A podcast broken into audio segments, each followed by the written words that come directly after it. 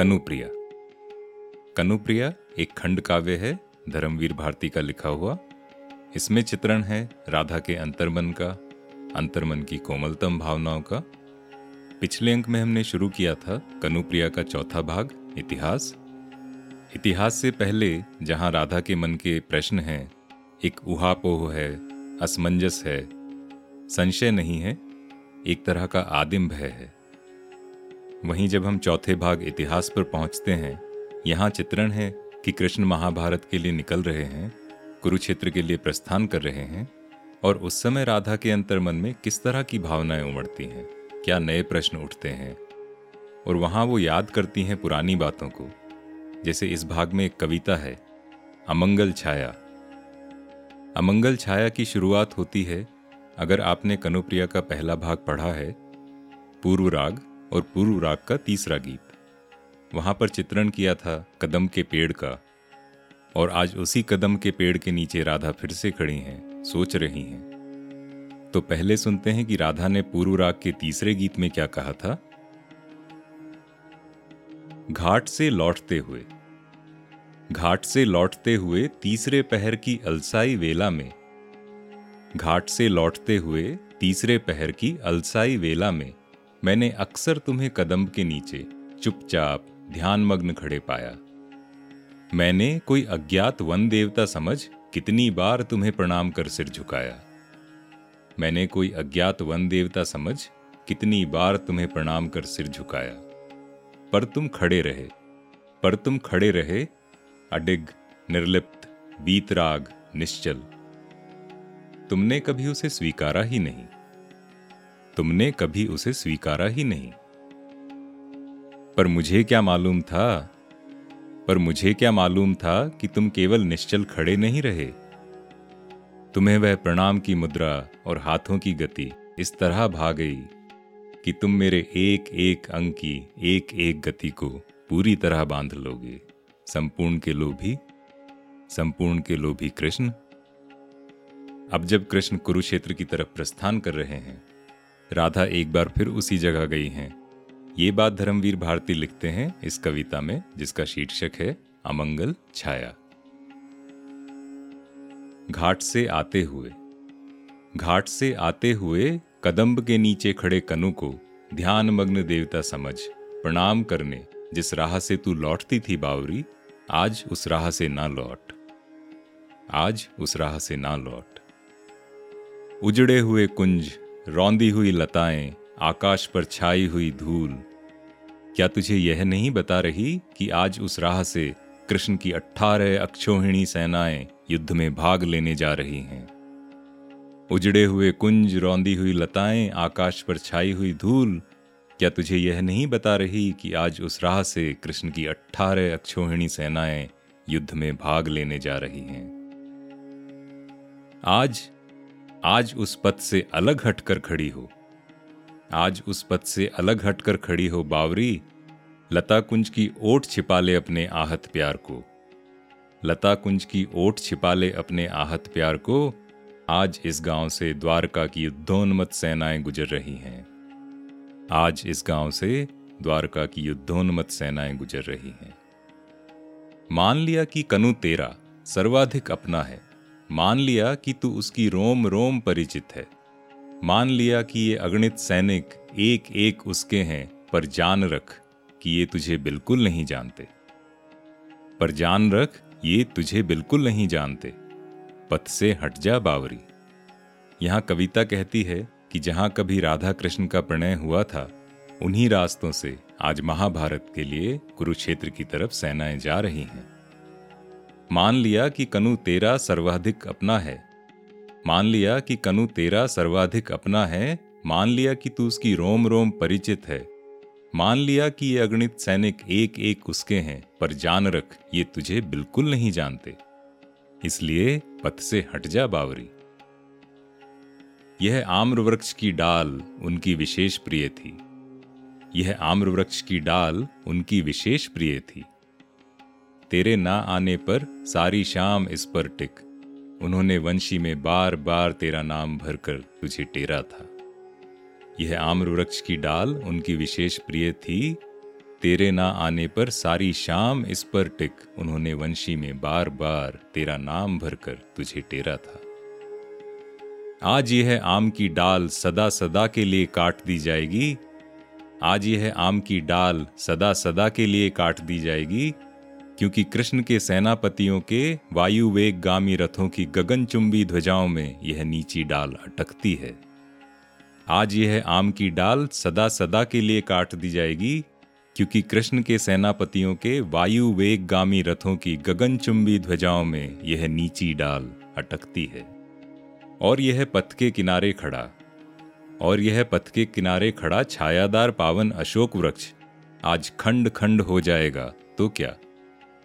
यदि ग्रामवासी सेनाओं के स्वागत में तोरण नहीं सजाते तो क्या सारा ग्राम नहीं उजाड़ दिया जाएगा? पथ के किनारे खड़ा छायादार पावन अशोक वृक्ष आज खंड खंड हो जाएगा तो क्या? यदि ग्रामवासी सेनाओं के स्वागत में तोरण नहीं सजाते तो क्या सारा ग्राम नहीं उजाड़ दिया जाएगा? दुख क्यों करती है पगली? क्या हुआ जो कनु के ये वर्तमान अपने तेरे उन तन्मय क्षणों की कथा से अनभिज्ञ हैं? दुख क्यों करती है पगली? क्या हुआ जो कनु के वर्तमान अपने तेरे उन अन्मय क्षणों की कथा से अनभिज्ञ हैं? यहाँ कहा है कि कृष्ण का जो ये वर्तमान है, ये उस भूतकाल से अनजाना है जहाँ राधा कृष्ण का प्रणय हुआ था। उदास क्यों होती है ना समझ उदास क्यों होती है ना समझ कि इस भीड़ भाड़ में तू और तेरा प्यार नितांत अपरिचित छूट गए हैं? उदास क्यों होती है ना समझ गर्व कर बावरी। गर्व कर बावरी कौन है जिसके महान प्रिय की अट्ठारह अक्षोहिणी सेनाएँ हों? यहाँ राधा स्वयं से कहती हैं कि मुझे तो गर्व होना चाहिए। कृष्ण इतने महान हैं कि उनकी अट्ठारह अक्षोहिणी सेनाएँ हैं। गर्व कर बावरी कौन है जिसके महान प्रिय की अट्ठारह अक्षोहिणी सेनाएँ हों? इसके बाद इतिहास खंड की अगली कविता शुरू होती है, एक प्रश्न।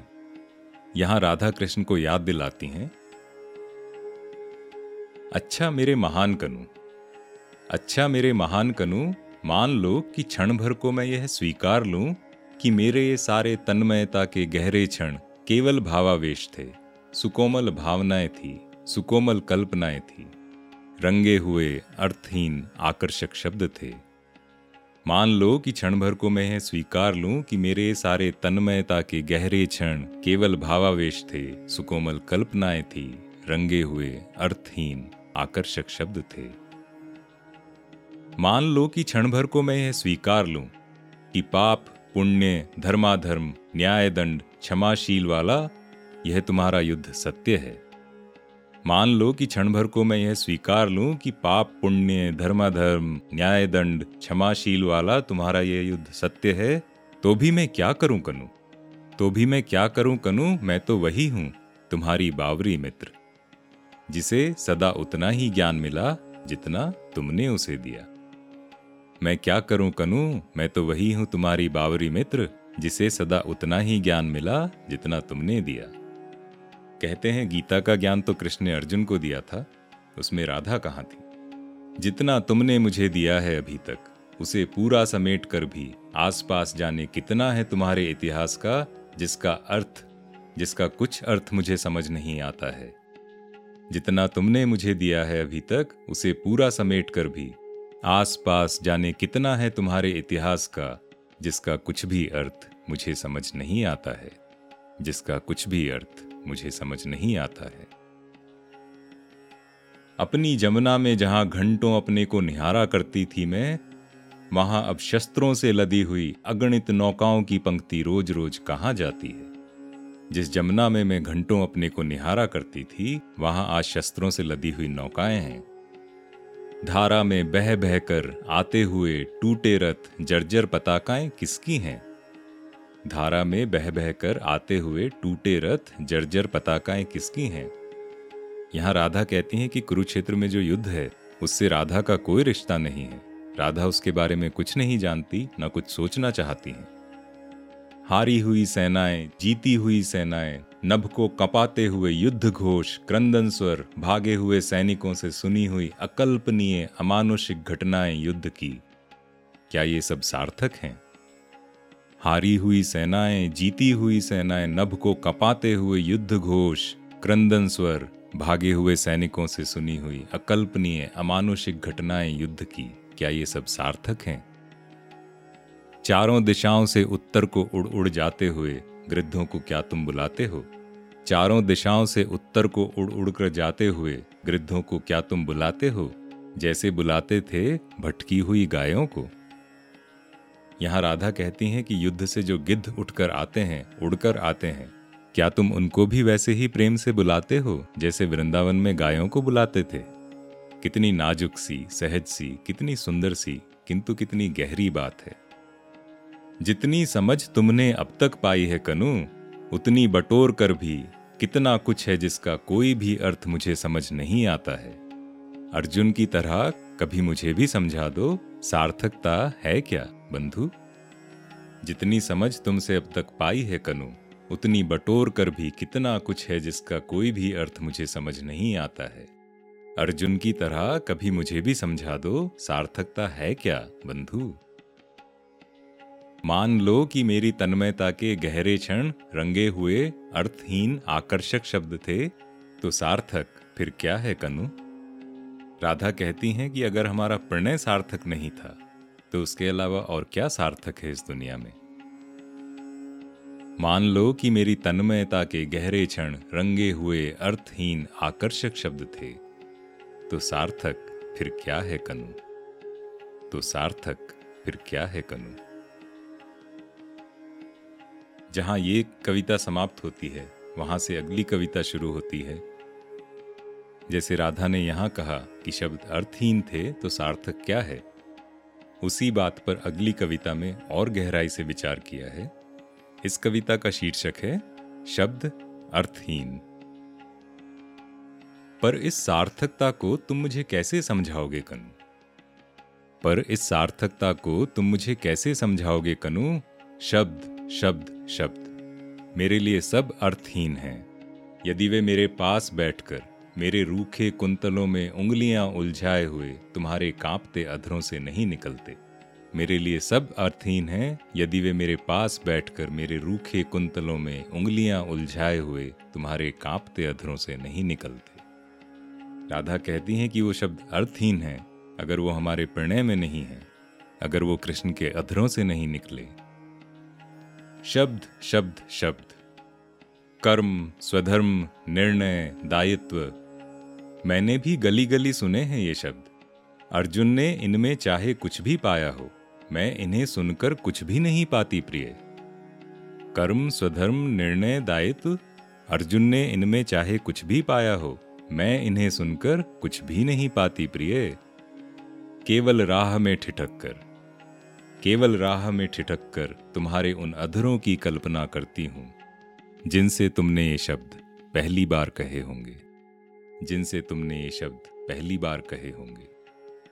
केवल राह में ठिठक कर तुम्हारे उन अधरों की कल्पना करती हूँ, जिनसे तुमने ये शब्द पहली बार कहे होंगे। तुम्हारा सांवरा लहराता हुआ जिस्म, तुम्हारी किंचित मुड़ी हुई शंख ग्रीवा, तुम्हारी उठी हुई चंदन बाहें, तुम्हारी अपने में डूबी हुई अधखुली दृष्टि धीरे धीरे हिलते हुए तुम्हारे जादू भरे होठ।